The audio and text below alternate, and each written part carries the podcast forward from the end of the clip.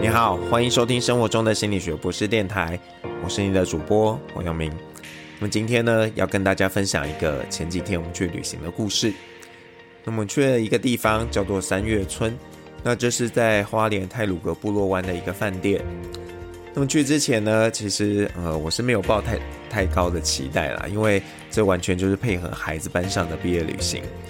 那同时间，其实我也有一点不了解。为什么一个在风景名胜的一个饭店，什么设施都没有，没有游泳池，没有卡拉 OK，没有什么样的很多的活动，就是一个大草原。那么到了这个饭店之后呢，就发现，哎，这个草原啊，不是一个普通的草原哦，因为它被群山环绕，景色非常棒。草原上几乎什么都没有，所以孩子可以尽情的奔跑，想玩什么都可以。那房间本身呢，不能算是完美，不过有满足基本的需求，而且每个房间都有阳台，那么旅客呢可以在阳台放松。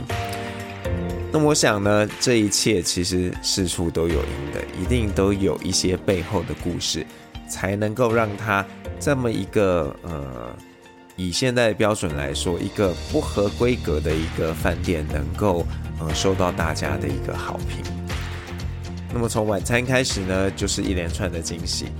那因为本来啊，我也觉得东西可能不太好吃，因为之前住过一些在这种偏乡僻野的饭店，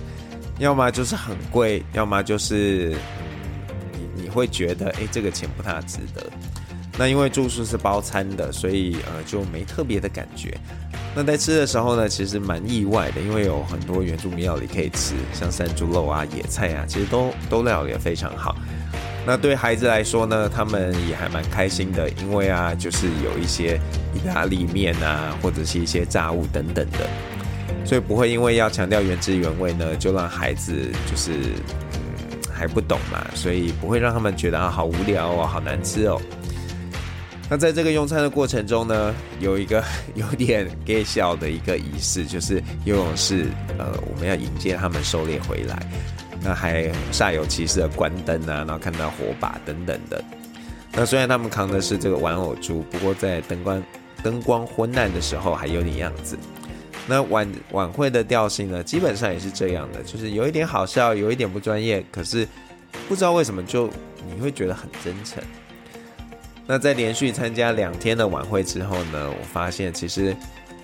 这一切都不是偶然，这其实是背后有一些规划跟安排的。像是啊，呃，两天的开场是不同的主持人哦，可是基本上一模一样。那其中有一天呢是比较有经验的老手，那有一天是比较资浅的员工。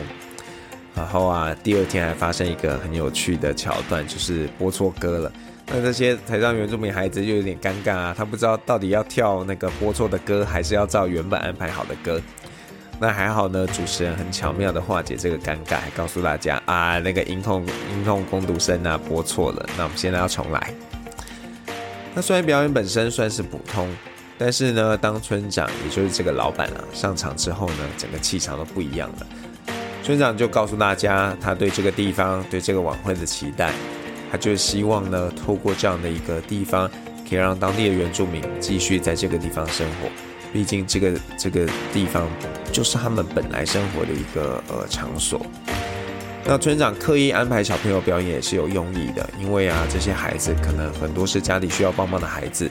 那虽然给的钱不多，但是对补贴家用有一些帮助，而且他也在学期开始要交学费的时候特别给他们额外的一些费用。那这样子的一个大爱，我觉得不是每个人都能做到的。那村长很努力在做。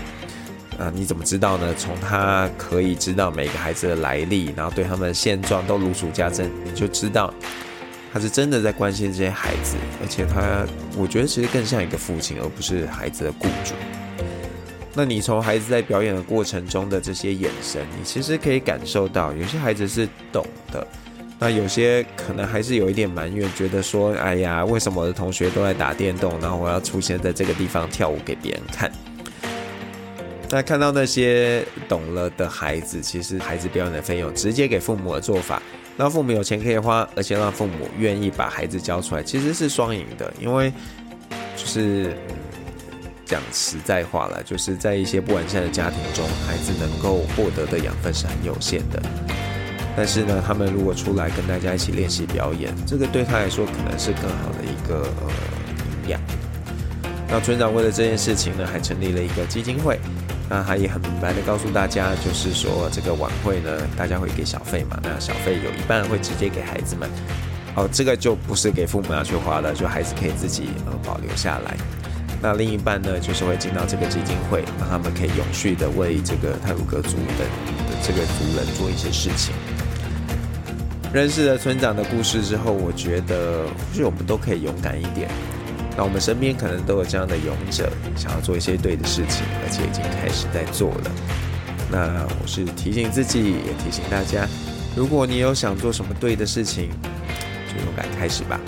当你开始做的时候呢，就会有志同道合的人跟你一起前行。那跟大家共勉。今天就聊到这边喽，下次再见。